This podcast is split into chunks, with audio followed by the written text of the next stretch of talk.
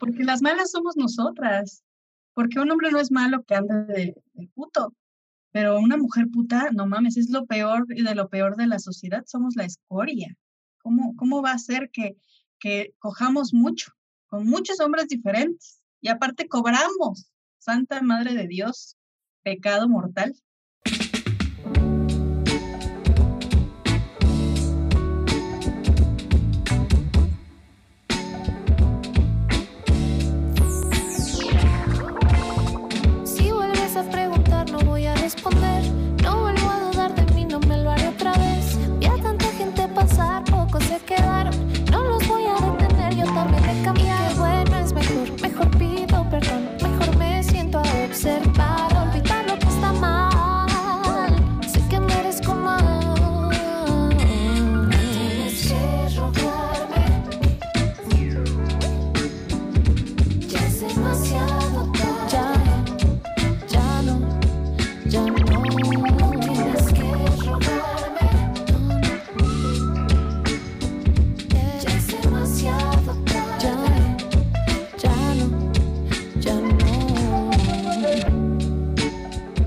2013, el Poder Judicial de la Federación, por medio de la juez Cordero Villegas Sánchez, consideró precedente el juicio de amparo solicitado por trabajadoras sexuales para ser reconocidas como trabajadoras no asalariadas.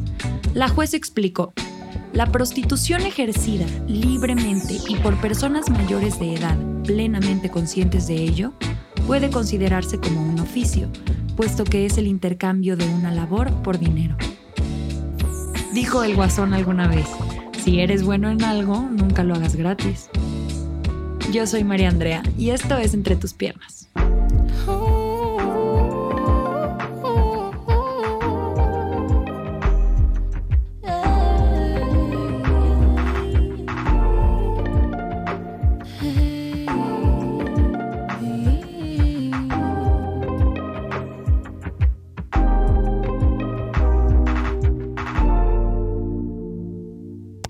Contenido de este podcast es explícito. Discreción recomendada. Por siglos, las palabras puta, prostituta o ramera han sido un sinónimo de humillación, de desprestigio, de juicios morales y de división y competencias eternas entre mujeres, seamos amigas, hermanas, primas, tías o sobrinas. Cuidar la reputación y nunca ser señalada como una puta es necesario para poder tener un buen marido y ser una mujer respetable en la sociedad. ¿Qué nos hace mujeres? ¿Tener vulva? ¿O todo lo que dicen que debería ser una dama? ¿Nuestro cuerpo y nuestro instinto? ¿O los roles sociales que esperan que desempeñemos? Eso no es para señoritas, pareces machorra, no es para niñas, eso es trabajo de hombres. Tienes que abrazar más tu lado femenino. ¿Cuántas de estas has escuchado? ¿Cuántas has dicho?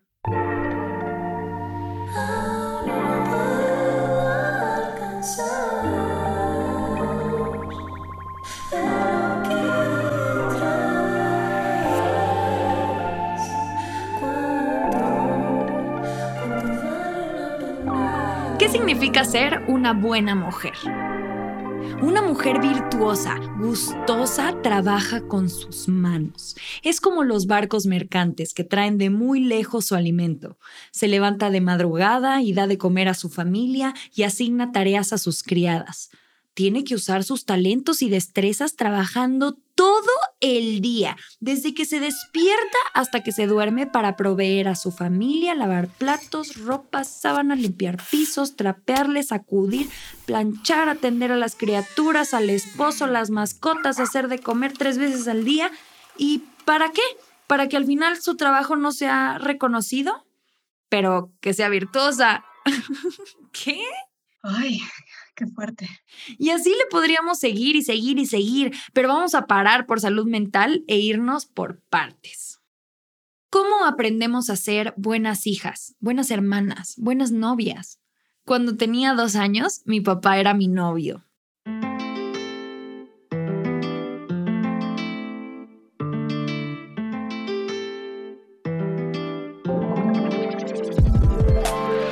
Así sucedía con muchas otras niñas chiquitas. Mi papá era mi novio porque bailaba con él al final del ver las películas, como los príncipes en las princesas de Disney. Era mi único referente masculino en mi vida, así que naturalmente quería que mi papá fuera mi novio para siempre y bailaba conmigo feliz al fin. Claro que no sabía todo lo demás que ocurre en las relaciones en ese momento. Y para cuando tenía tres años, ya era novia de Rodrigo en el kinder y bailábamos juntos en el Día de las Madres.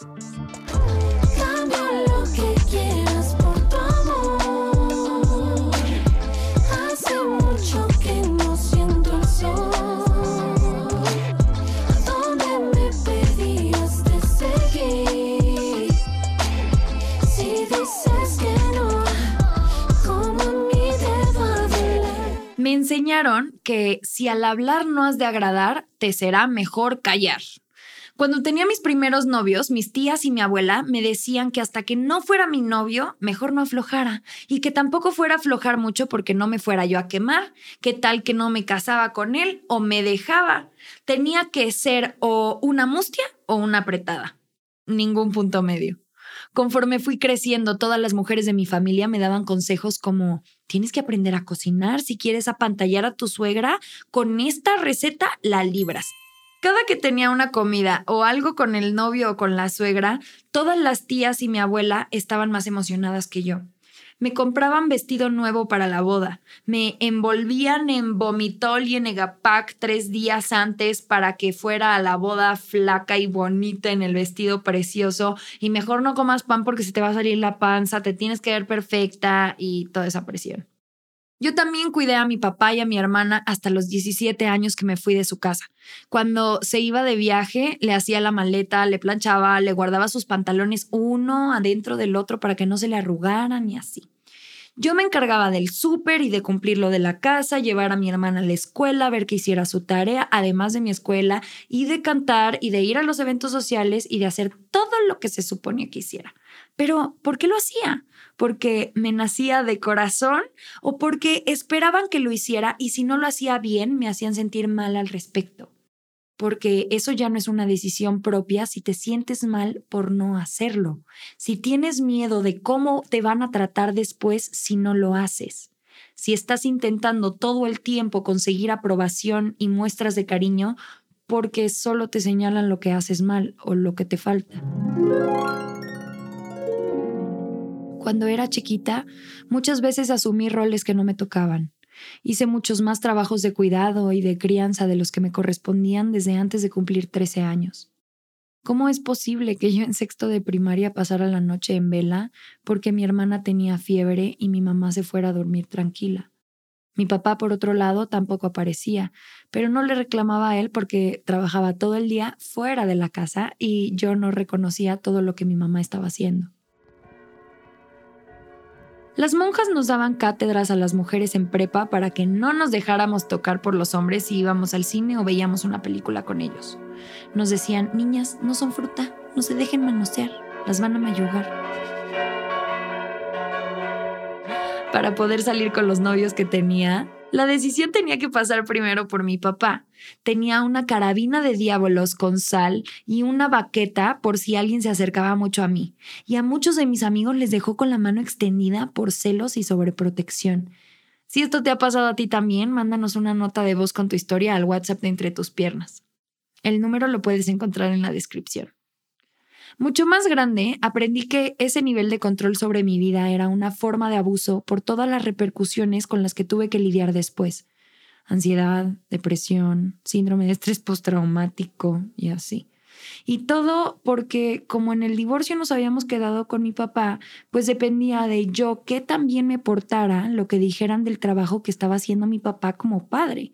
Pero la familia es de Monterrey, otra vez saludos a la familia, tía. Y pues tienen muchos estándares de cómo deben comportarse las mujeres, ¿no? Hay muchos, muchos argumentos que nos dicen cuando crecemos que nos hacen pensar que lo más viable o la única opción es encontrar a un buen hombre que pueda cuidarte y mantenerte. O al menos a mí me pasó así. No importa si tienes sueños de viajar sola, de hacer una carrera, de mudarte a otra ciudad sin tener un novio a quien estás persiguiendo. La primera interrogante es, ¿y qué va a ser de ti? ¿Y hasta cuándo vas a tener tus hijos? ¿Quién te va a cuidar cuando seas vieja? Y dicen que te vas a arrepentir, que ya te llegará la edad. Descartan lo que quieres por completo. Como si por ser mujer te sintieras incompleta por no tener hijos o no formar una familia tradicional. Que por cierto, esas son las personas más longevas, ¿eh? Mujeres sin esposo ni hijos. Cuando se casan, declaran marido y mujer a la pareja. Marido es un rol más del hombre, mujer es lo que ella es, porque ahora ya tiene marido y eso es la mujer en el modelo patriarcal. Antes de la boda es señorita, con diminutivo y todo. No se vaya a creer mucho y ponerse al tú por tú la igualada. No dicen mi hombre, o bueno, casi nadie. Y sí escuchamos mucho el su mujer. Su es un pronombre posesivo y no es lo mismo decir mi relación con esa persona, mi esposo, mi pareja, mi marido, mi madre, a decir mi persona. En uno tienes esa relación con la persona y en el otro tienes a la persona muy distinto si lo vemos desde la programación neurolingüística. Y esto es muy importante en contexto del trabajo sexual y la verdadera autonomía de los cuerpos feminizados en nuestra sociedad, para ir poniendo las cosas en perspectiva.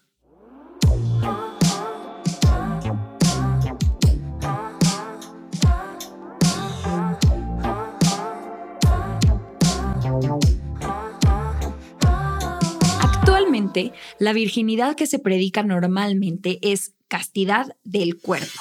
Lo imponen mucho más en mujeres que en hombres porque dicen que tiene que ver con el limen, que es inventado, ¿eh? Pueden encontrar un TED Talk de eso en los recursos. Toda esta idealización tiene mucho que ver con la Virgencita María y la Iglesia Católica, que es virgen y madre como único ideal femenino aprobado por la buena religión que dicta nuestra moral, que está cabrón, porque todas las personas que estamos vivas nacimos de una persona con útero que necesariamente tuvo relaciones al menos una vez. O bueno, o al menos la violaron una vez. Ups. Y nos pone estándares de entrada imposibles para nuestras madres. A lo mejor el Patrix quería resolver su complejo de Edipo pretendiendo que las mujeres solo fueran devotas a la maternidad sin jamás distraerse por sus impulsos sexuales. Ahora, tradujeron mal virgen refiriéndose a María y en el hebreo original era la palabra alma y significa mujer joven, no virgen, y así lo describe Barbara Walker. Pero en la época que empezó la imprenta, pues un pequeño error de traducción les funcionó aún mejor para imponer sus sistemas de dominación y todo corrió como teléfono descompuesto. Pero bueno, la virginidad es un mito, el himen es distinto en cada quien y algunas no lo tienen, y solo usaron lo de sangrar en la primera vez como pretexto para no tenerse que preocupar por si la morra estaba lo suficientemente preparada para la penetración o siquiera si se le antojaba. No hay forma de saber si alguien ha tenido relaciones o no. Solo te lo puede decir esa persona y eso si quiere. Pero el mito del himen y la virginidad les funcionó a los hombres muy bien para asegurarse de mantener castas a sus hijas hasta que las intercambiaran con otro hombre por tratos y tierras. Les dieran hijos de su linaje sin poderse quejar porque el tipo no cogía bien o porque no quisieran. Reprimir la sexualidad es la forma más eficiente de controlar a una persona. Entonces nos enseñaron que ser virgen es no tener coito y penetración pene-vagina en concreto. Como si el pito fuera una varita mágica que puede cambiar lo que es una persona y quitarle valor. Qué jodido, ¿no? En la historia hablan de muchas otras vírgenes, sobre todo en la precolonización. Isis, Perséfone, Brigitte, Artemisa, Atenea, Hestia, Afrodita. Ellas no eran vírgenes porque no tuvieran relaciones sexuales, porque virgen no significaba que nunca la hubiera penetrado un pene por la vagina. De acuerdo con Marilyn Fry, la primera interacción sexual no era para que las personas con pene se volvieran hombres y volvieran a las personas con vulva mujeres. Más bien, las vírgenes eran seres autónomos y libres, no las podía poseer nadie más, no estaban atadas ni comprometidas. El sentido original de la palabra es una mujer que es sexual y socialmente su propia persona. Y dentro del patriarcado no pueden haber mujeres del todo así, aunque ya es hora de reclamar el sentido original de la palabra, ¿no creen? Por ese pequeño error en la traducción, ahora vivimos con una dicotomía virgen o puta, donde o eres una santa o mereces violencia para que conozcas tu lugar.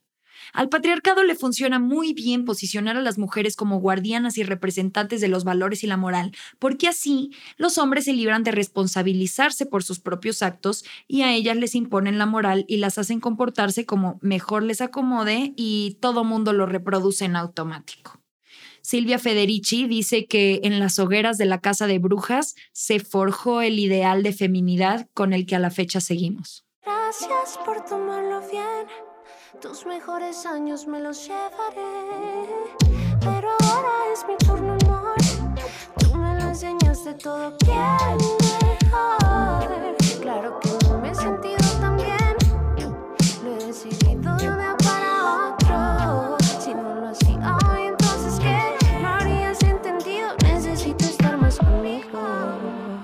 Cuando tenía 23 años, estaba triste. Acababa de cortar con mi novio, tenía el corazón rotísimo, me habían corrido de la escuela y no quería contarle a nadie. Estaba tan deprimida que ya había hecho mis cartas suicidas de despedida, me sentía en un pozo sin fondo, no le encontraba sentido a seguir viva, iba saliendo de una relación tóxica, pensando que si el objetivo de mi vida es que un tipo esté feliz conmigo, claramente no lo estoy sintiendo bien y estaba convencida de que no servía para nada. Entonces mi prima, con quien yo vivía en ese entonces, me quería presentar a huevo al mejor amigo de su novio, echándole todas las flores del mundo para convencerme. Hacían y orquestaban todas las situaciones posibles para que aceptara salir con él y todos felices y contentos, menos yo. Yo no sabía cómo poner límites de lo que quería y lo que no quería todavía. Mi prima le enseñó a él que lo que yo quería no era importante y que podían arreglar las cosas y las situaciones para que eventualmente yo cediera. No es de sorprenderse que fue la peor relación que he tenido si empezó con coerción. Alguna vez fue mi cumpleaños y les decía que no quería hacer nada, que quería estar en mi pijama viendo películas y de pronto llega por mí y mi prima la alcahueta me convenció de que a huevo me arreglara, me cambiara y saliera con él, mientras él estaba en la puerta de mi casa esperándome con un ramo de flores y así por siempre. Total, salimos dos meses, yo recibía muchos regalos, cenas, desayunos, viajes, yo te llevo, yo te compro y empecé a vivir la socialización femenina o grooming, un proceso común en la trata de personas que es restringir y romper psicológicamente para crear una clase de víctimas complacientes, demostrarles la vida que no conocían y ahora quieren tener para amenazar con quitárselas. Y este es el mecanismo de todas las relaciones de dominación y de violencia. Según Lear Keith y Derek Jansen, la feminidad es un set de comportamientos que son en esencia sumisión ritualizada. Nos enseñan a comportarnos así desde que nos marcan con aretes para que nos distingan.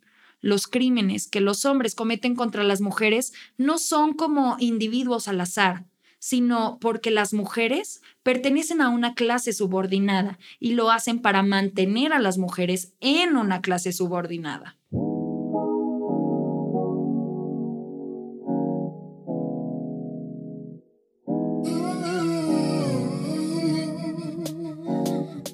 Ya salíamos. Decidí enamorarme de él y darle mi amor y atención y apostar por este maravilloso ser que según mi prima nunca me rompería el corazón. Me envolvía con promesas y regalos, aislándome de mis amigos para empezar a salir solo con los suyos, con la bandera del eterno salvador de la damisela en peligro. Mira toda la vida que yo te puedo dar, yo sé lo que es bueno para ti, cuando nos casemos vas a ver cómo te va. En un viaje que hicimos a Acapulco, cogimos por primera vez y pensé, bueno, si puedo crear el amor en escena, porque no siento que lo estoy fingiendo, solo lo estoy simulando hasta que de verdad me lo creo. Entonces, si lo hago mucho tiempo saliendo con él, lo voy a hacer hábito y va a ser real. Y así le hice. Yo solita me hice coco wash, me enamoré, empezamos a andar. Al principio todo estuvo bien, pero poquito tiempo después le encontré unos mensajes con una amiga suya y me escondía que hablaba con ella horas por FaceTime y cuando me di cuenta, pues sabía que me escondía cosas y me empecé a volver súper celosa.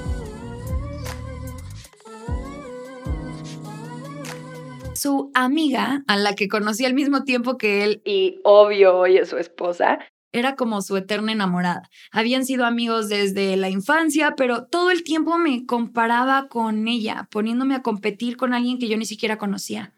Divide y vencerás. ¿Se acuerdan? La fórmula de este tipo era la siguiente. Camioneta blindada, coche deportivo que se lo llevaba para jugar golf o irse de vacaciones, dos empleadas domésticas, manejaba súper prepotente, se le metía todo mundo en el periférico a 110 sin importarle las multas, los choques, las cámaras, porque pues invencible, lo puede pagar todo. Vivía en una casa enorme, sus papás se iban de viaje al otro lado del charco por lo menos una vez al año por meses su mamá tenía un closet con isla en medio y diferentes filas de zapatos carísimas. Y el papá se iba a Cuba cada mes por 10 días, quién sabe con quién. Así como él se iba con sus amigos al table y no le decía a nadie. ¿Encuentran la similitud? Y en cuanto al sexo, mmm, pues al principio el foreplay era divertido, pero conforme fue pasando el tiempo, se empezaba a saltar el foreplay y ya, y lo único que quería era coger donde fuera a escondidas de sus papás, porque todo lo hacíamos en casa de sus papás. Y algún día le dije que tal vez podía tener disfunción eréctil porque su erección se bajaba a la mitad del acto y se ofendió muchísimo. No lo pudo ni escuchar, no quería ir al doctor, le dio un montón de vergüenza y me prohibió hablar del tema. Además de que le contaba a todos sus amigos que yo era una loca ninfómana y que nadie me iba a aguantar el paso, que era demasiado sexual, solo haciéndome sentir mal porque ya se le había pasado la emoción de juguete nuevo y él se estaba enfocando en alguien más. Después de un tiempo me di cuenta que estaba aguantando un montón de malos tratos y mentiras por una ilusión y promesa de seguridad y de una mejor vida que se suponía que yo quería. Quitar los relojes, guardar los relojes, ¿Por qué mi historia es diferente a la de las personas que practican trabajo sexual? Estamos viendo el mismo intercambio monetario a cambio de la compañía, del acompañamiento, de las buenas pláticas, del placer.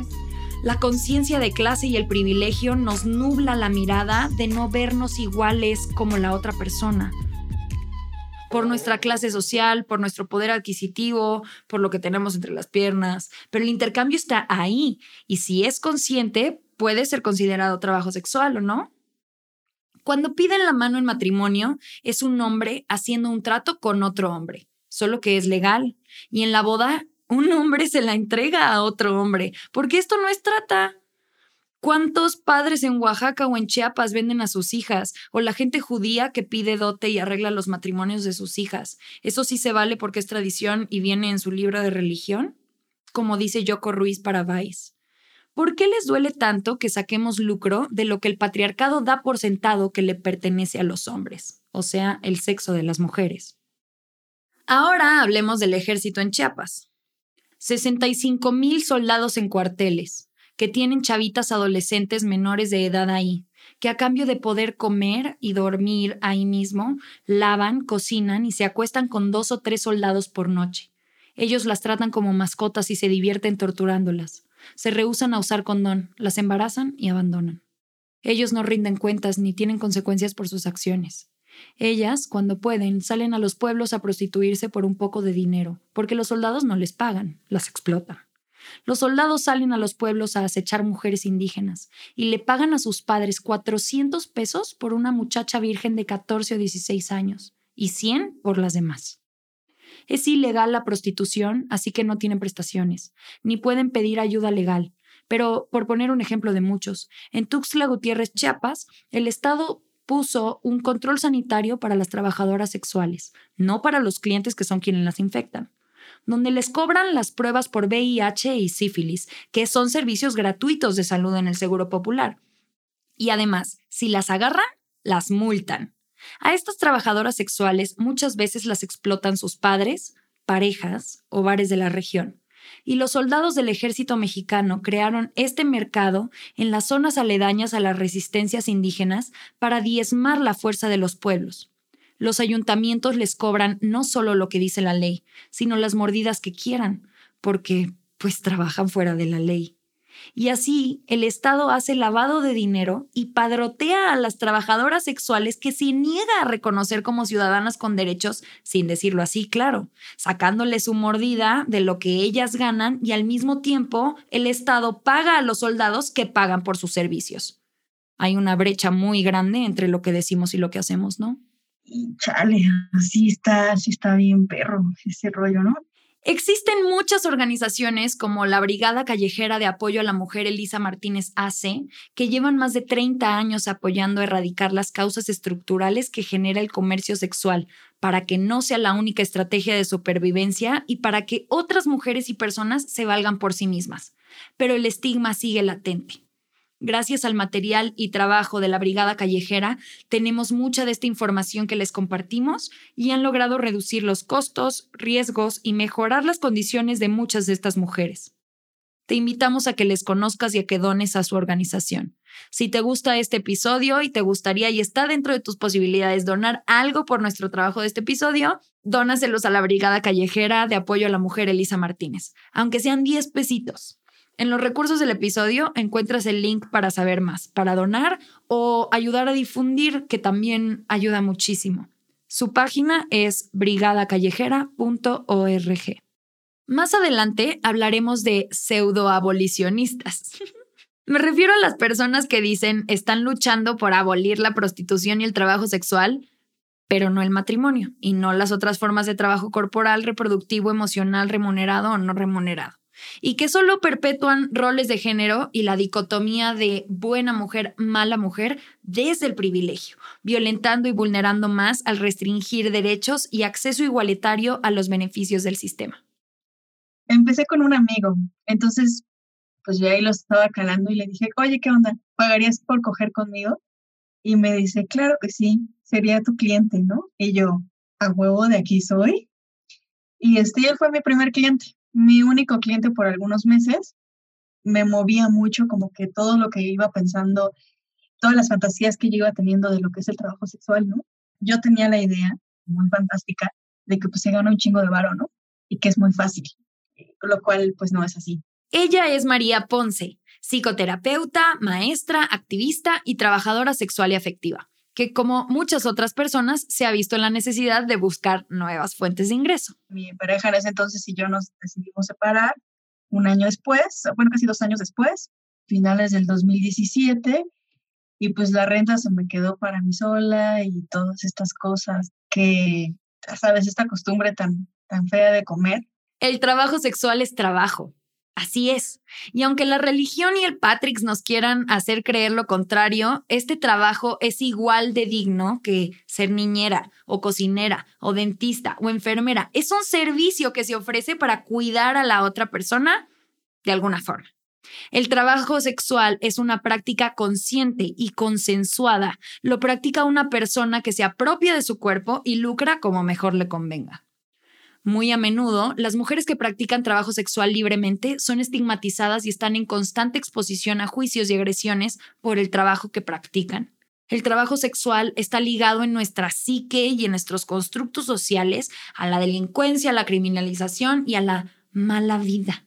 Y no es lo mismo el trabajo sexual que la trata de personas. Yo siento que el trabajo sexual es un tipo de cuidado emocional, de trabajo emocional, y es un poco para mí como ponerlo en su lugar, ¿no? O sea, cobrando por él es un poco la importancia y el enorme valor y el trabajar y la profundísima implicación íntima y personal que valga implica trabajar sexualmente. Es como terapeuta, hay mucha de esa intimidad, hay mucho de lo que te contactan y tal, pero el trabajo sexual abre muchas puertas a cuestiones personales. Cosas que jamás se abren en terapia. Es un trabajo completamente distinto, pero sí considero que lo que tienen en común es que es trabajo emocional Porque no nada más cojo, pues vendo servicio de compañía, acompañamiento, hago cosas como con el chat, hago como, me relaciono, pues así como soy yo, pero pues en este contexto pues, laboral, o sea, es chamba. Y es que pienso, ¿cuánto tiempo le invertía a mi pareja? ¿Cuánto dinero? ¿Cuánta de mi energía? Y era recíproco cocinar, limpiar, acompañarlo con sus cuates, pero él no iba con los míos, estar con su familia, escuchar sus problemas y ayudarle, cuidarle si se enfermaba, ordenar su casa y darle todo lo que necesita para que esté contento y demostrarle que soy material de esposa y que yo lo puedo cuidar como lo cuida su madre. Pero ¿por qué me toca cuidarlo? Sobre todo si no es algo mutuo, porque pues lavar y cuidar es trabajo de la buena mujer, ¿no? Y esto es trabajo emocional, es trabajo de cuidados que se realiza en las casas, en los hospitales, en los hoteles, en las familias, de donde viene todo mundo, de su familia. Pero si ese trabajo y energía que le ponía a mi pareja me lo hubiera puesto a mí, ¿qué pasaba? ¿Y por qué mi pareja no hacía lo mismo por mí? ¿Por qué a mí me hacían sentir mal al respecto y a él no?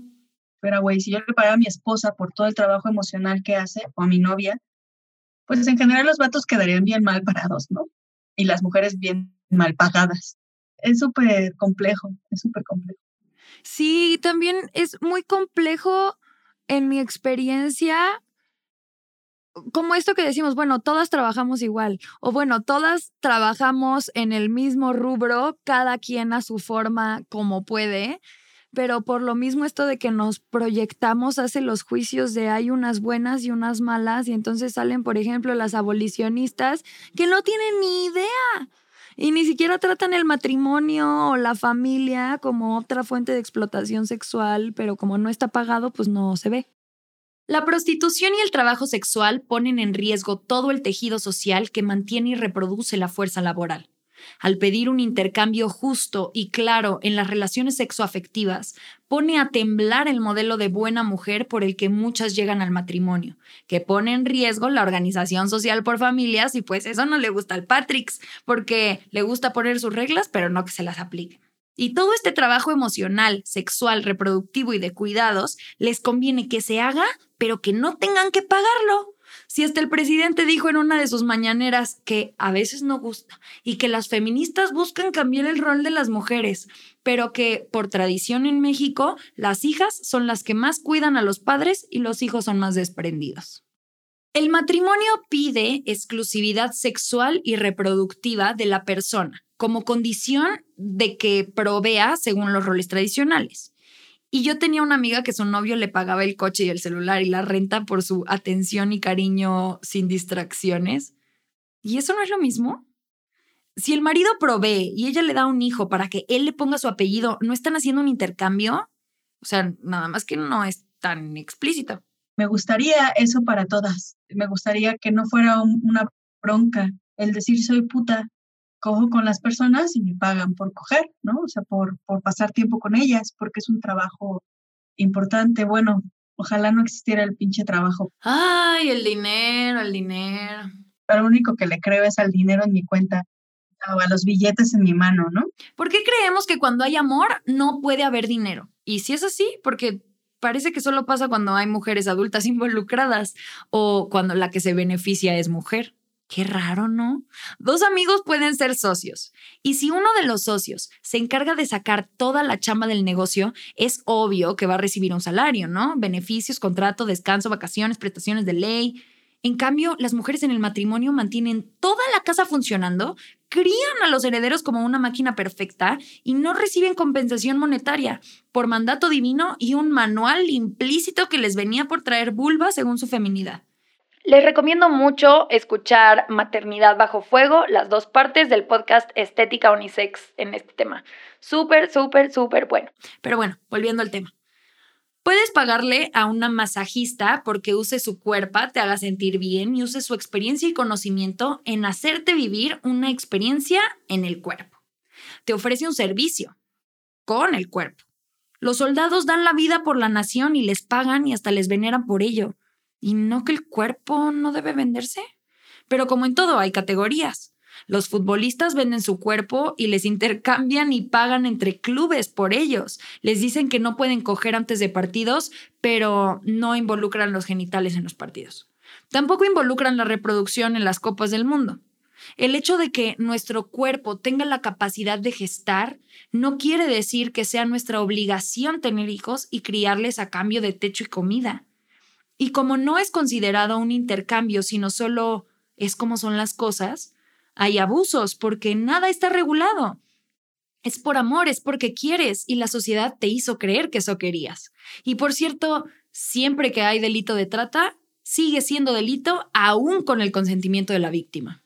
Las buenas lo hacen gratis, ¿no? Y siento que esto permea también las relaciones personales porque entonces a mí me han hecho poner en perspectiva el, entonces en mis relaciones, ¿qué obtengo? O sea, no me estás pagando dinero, pero entonces la relación es equitativa. ¿Me estás dando lo, que yo necesito? ¿Lo que yo estoy dando tú me lo das? Es decir, ¿lo que me das compensa el hecho de que no me pagues? ¿Es suficiente? Y entonces me vuelvo yo más exigente también, ¿no? Con mis relaciones. Creo que no está saliendo tan a la luz como debería, porque digo, cuando yo me empecé a cuestionar lo del trabajo sexual y el matrimonio, yo estuve comprometida hace 10 años, era cristiana todavía y me compré todo este cuento de ser entregada y demás. Y después cuando empecé a leer a Silvia Federici y a ver que la familia era la base de la opresión de las mujeres por todo el trabajo sexual, reproductivo, doméstico, emocional, y que los tipos terminaban pasándole su herencia a los hijos que ellos no criaban y solo tuvieron un orgasmo y ella sí arriesgó su vida en el parto, poniéndole su apellido pues esclavizando la sexualidad de ella para él saber a quién les iba a heredar algo. Y dar ese paso y empezármelo a cuestionar, confrontando a, por ejemplo, mujeres que se dicen abolicionistas, porque ni siquiera son abolicionistas de verdad si solo quieren abolir el trabajo sexual, y ponen a prostitutas y víctimas de trata en la misma categoría, que también es un error garrafal, que no llegan a ver y a cuestionar todo lo que implica el matrimonio y la familia porque una sociedad jerárquica y patriarcal reproduce sus jerarquías. Y eso pasa en todos lados, con unas mujeres diciéndole a otras qué formas de trabajo están bien y cuáles no. Y unas trabajadoras sexuales siendo mucho más discriminadas que otras por cuestión, otra vez, de privilegios. Estas divisiones entre quiénes son las buenas y quiénes no, de repente también se ve, digo, igual me estoy metiendo en otros temas, pero también se ve entre putas, ¿no? O sea, de repente cuál es la buena puta y cuál es la puta vulgar y cuál es la, la escort, ¿no? Que es bien clasista ese pedo, porque luego hasta se usa como insulto ser puta de la calle, ¿no? Y nos enseñan a compararnos entre nosotras.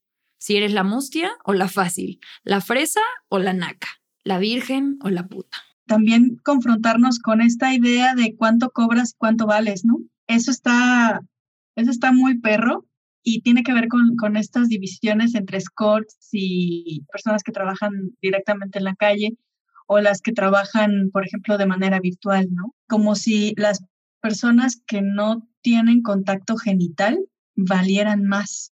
Y bueno, obviamente las personas que no tienen ningún contacto de mercar su sexualidad, pues son más valiosas. ¿Por qué reservan el contacto genital para las relaciones exclusivas? ¿Por qué eso es lo único en donde no debería entrar el dinero? Ahí está la reproducción, pero también el placer, también la conexión, la intimidad y la seguridad. Ahí pusieron la identidad de quién posee y a quién se posee en este contexto patriarcal, donde la construcción de feminidad es la sumisión vuelta ritual, por eso los crímenes sexuales del ejército en Chiapas son su forma de guerra. Por eso la ramera de Babilonia es tan temida que trae el apocalipsis, porque posee su sexualidad y es para ella. Hasta ahora me siento lo suficientemente fuerte y capaz para, para tolerar las competencias pendejas que luego hay entre morras,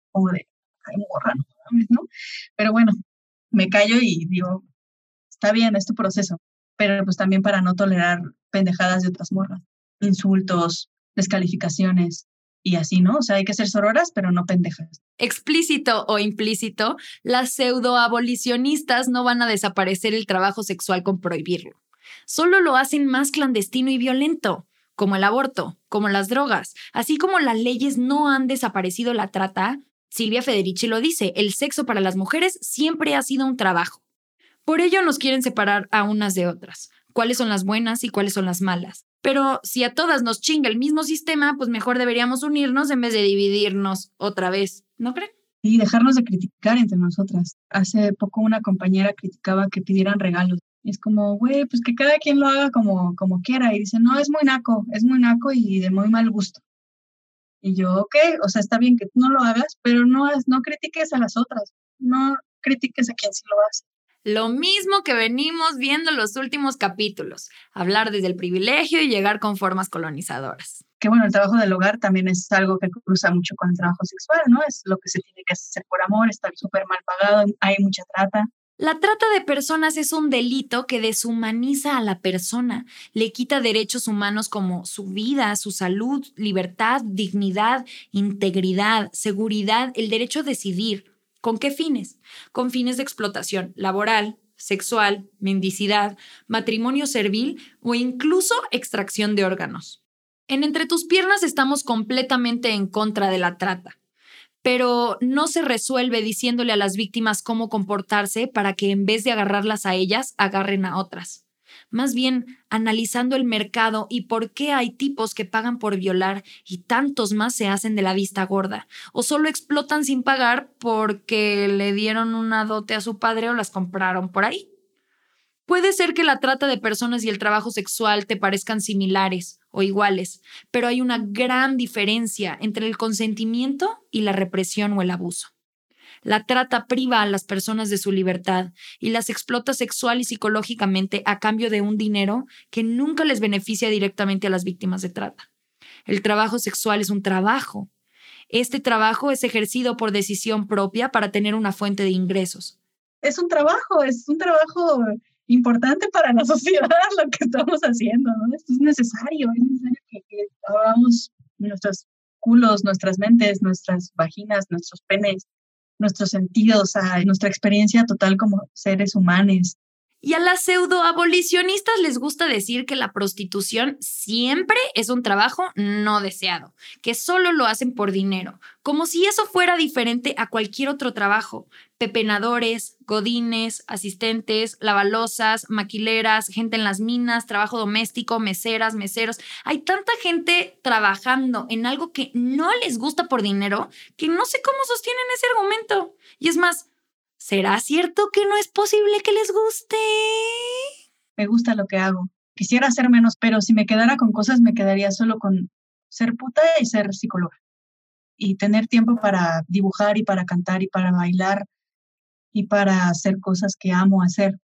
Y el trabajo sexual me ha permitido seguir teniendo pues algo de tiempo para mí misma. Y eso me parece maravilloso. El trabajo sexual viene de una autonomía y soberanía que todavía muchas personas no pueden ni entender. Somos diosas. Y de repente ponernos así, sí, trastoca todo este rollo. Hay un librito que no he podido conseguir, que es justo La prostituta sagrada, ¿no? Y habla, me parece, de esto, no lo tengo ni nada, pero habla de, de que en realidad es un rollo ritual, sagrado, y me parece una postura importante de ver que no surge de un rollo capitalista y mercantil nada más, sino viene de otros lados el trabajo sexual y como tal es importante que siga existiendo. La célebre ramera reposa plácidamente en un columpio en los jardines colgantes. Las demás sacerdotisas del placer y del amor gozan de las vistas y las estancias en el reino majestuoso que han construido. Los hombres de todo el territorio traen ofrendas desde muy lejos para rendir tributo a la diosa del amor, de la belleza, de la guerra, la justicia. Ishtar, que pasó por los siete infiernos, quitándose un velo en cada uno para liberar a la humanidad. Su ofrenda es para mantener el templo, los jardines y a sus sacerdotisas, guardianas de la vida y de la paz. Las sacerdotisas del amor y del placer eligen con cuáles de sus súbditos que ofrendan, hacen el amor y con eso comparten el amor de la diosa y evitan las guerras. Enseñan las artes de la intimidad y del placer, y ellas mantienen su poder como si fueran las flores sagradas que se nutren y polinizan sus jardines con el amor que sus abejitas llegan a compartirles. Y tanta energía sexual, tanta energía creativa es el prana, que ellas transforman en belleza y en bienestar. La crianza no es para ellas, no son madres y no maternan, son sacerdotisas, representantes de la diosa, son la diosa encarnada. Su sexualidad es para el placer, para el amor, para la justicia y para la intimidad. El resto del pueblo se encarga de la reproducción y cuando alguna joven le llega el llamado, quiere huir de su familia o de otro pueblo, puede entrenarse y ofrendarse a servir a la diosa y a su templo, viviendo en el paraíso de los jardines abundantes que son el corazón de su ciudad. Claro que el Patrix, después de destruir el reino de Babilonia por completo, contó la historia que quiso y lo satanizó en la Biblia, poniendo a la ramera de Babilonia en el Apocalipsis, así como este tipo que les contaba con el que anduve y me puso el cuerno y me hizo gaslight y después me pintó como loca de celos con todo su círculo que se había vuelto el mío hasta que cortamos y luego me aisló y todo su círculo también cuando le contaba esa historia y pues yo me había alejado de todo el mundo por él, ¿se acuerdan? Las relaciones de poder se dan entre sujeto y sujeto. La violencia ocurre entre sujeto y objeto, es decir, cuando ya se considera a la otredad una propiedad porque se le quiere controlar. Toma la barbón. La violencia física es la última que vemos. Hay muchas violencias atrás, sutiles y engañosas, que se han refinado mucho para aumentar el poder adquisitivo de las naciones. Sobre todo si tomamos en cuenta que va más de medio siglo que terminó la Guerra Fría y ahí ya estaba cabrón.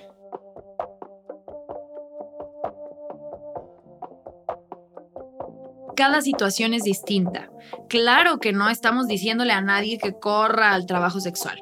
Solo queremos quitarle el tabú para dejar de dividirnos entre nosotras y colaborar en quitarnos la misoginia que aprendimos y soltar la carga de los estándares que nos ponemos entre nosotras para limitarnos. Apropiarnos de nuestro poder, de nuestro cuerpo, dejar de juzgarnos entre personas.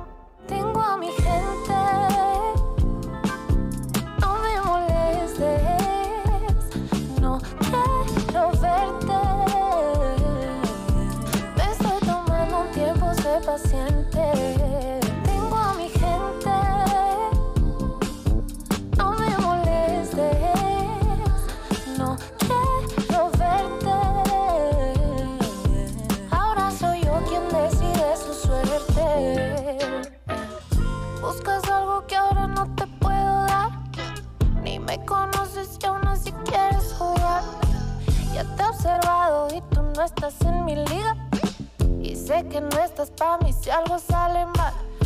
Eres de mí, siempre he sido así. Y no me han podido cambiar mi forma de ser, que sea tan feliz. Es algo que no los deja descansar. Quiéranse un poco más.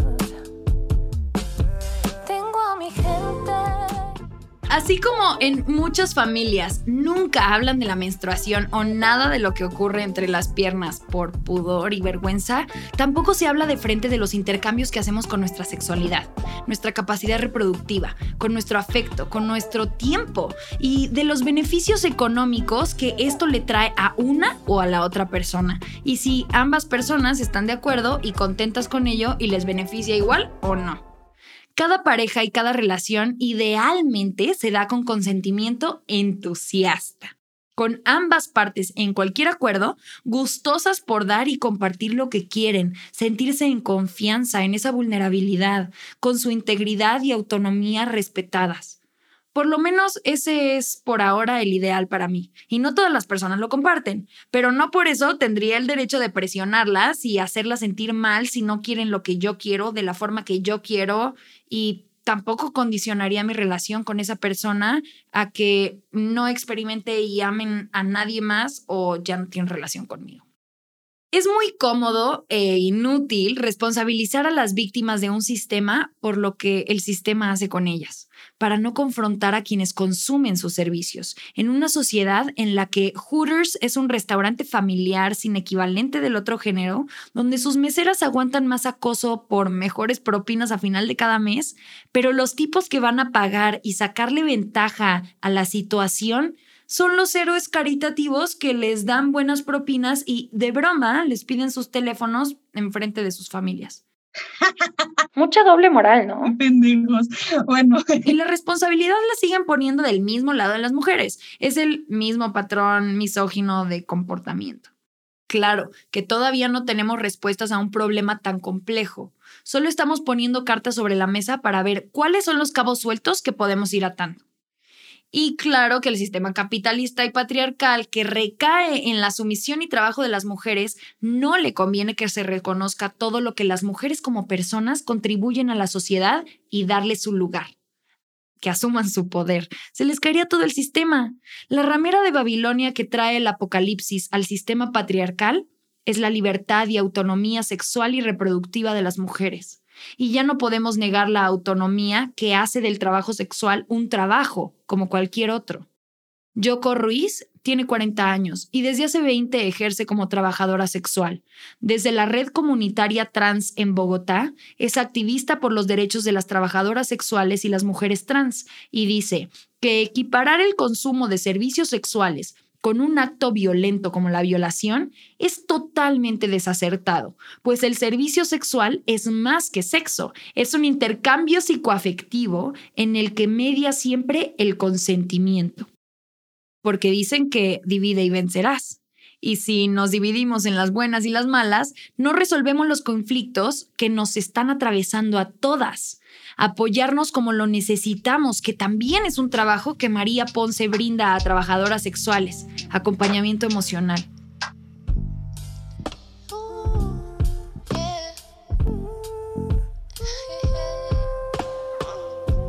Muchísimas gracias a todas las personas que nos han escuchado, que han compartido.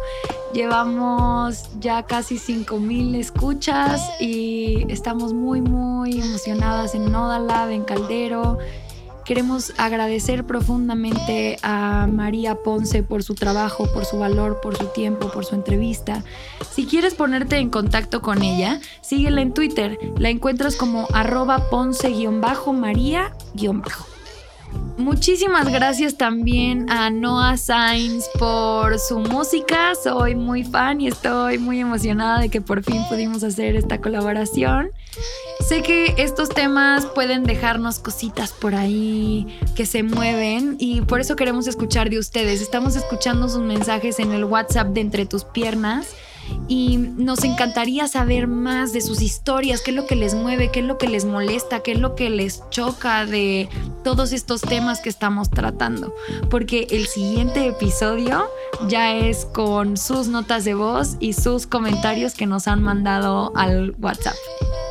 Y si les gusta este podcast, por favor, suscríbanse, síganos y déjenos comentarios o reviews o estrellas donde sea que estén escuchando este podcast. Nos sirve un montón para que nos encuentren otras personas y para continuar el diálogo. Y como se han dado cuenta, pues no tenemos anuncios ni patrocinadores todavía y así es como podemos llegar a más personas. Porque esto lo hacemos por amor, sin dinero. Todavía no creo que es para siempre va a ser así compartan antes de que se prostituya entre tus piernas. Entre tus piernas es un podcast creado por Nodalab y Caldero. Puedes encontrar más recursos visuales en nuestro Instagram, arroba podcast entre tus piernas o en www.entretuspiernas.com.